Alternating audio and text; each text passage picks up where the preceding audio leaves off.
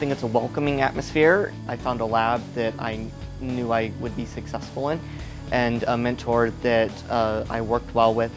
We have a lot of collaboration even within this building that provides a good atmosphere to get a lot of different mentoring experiences. We have a lot of different core facilities here that provides uh, access to very powerful equipment.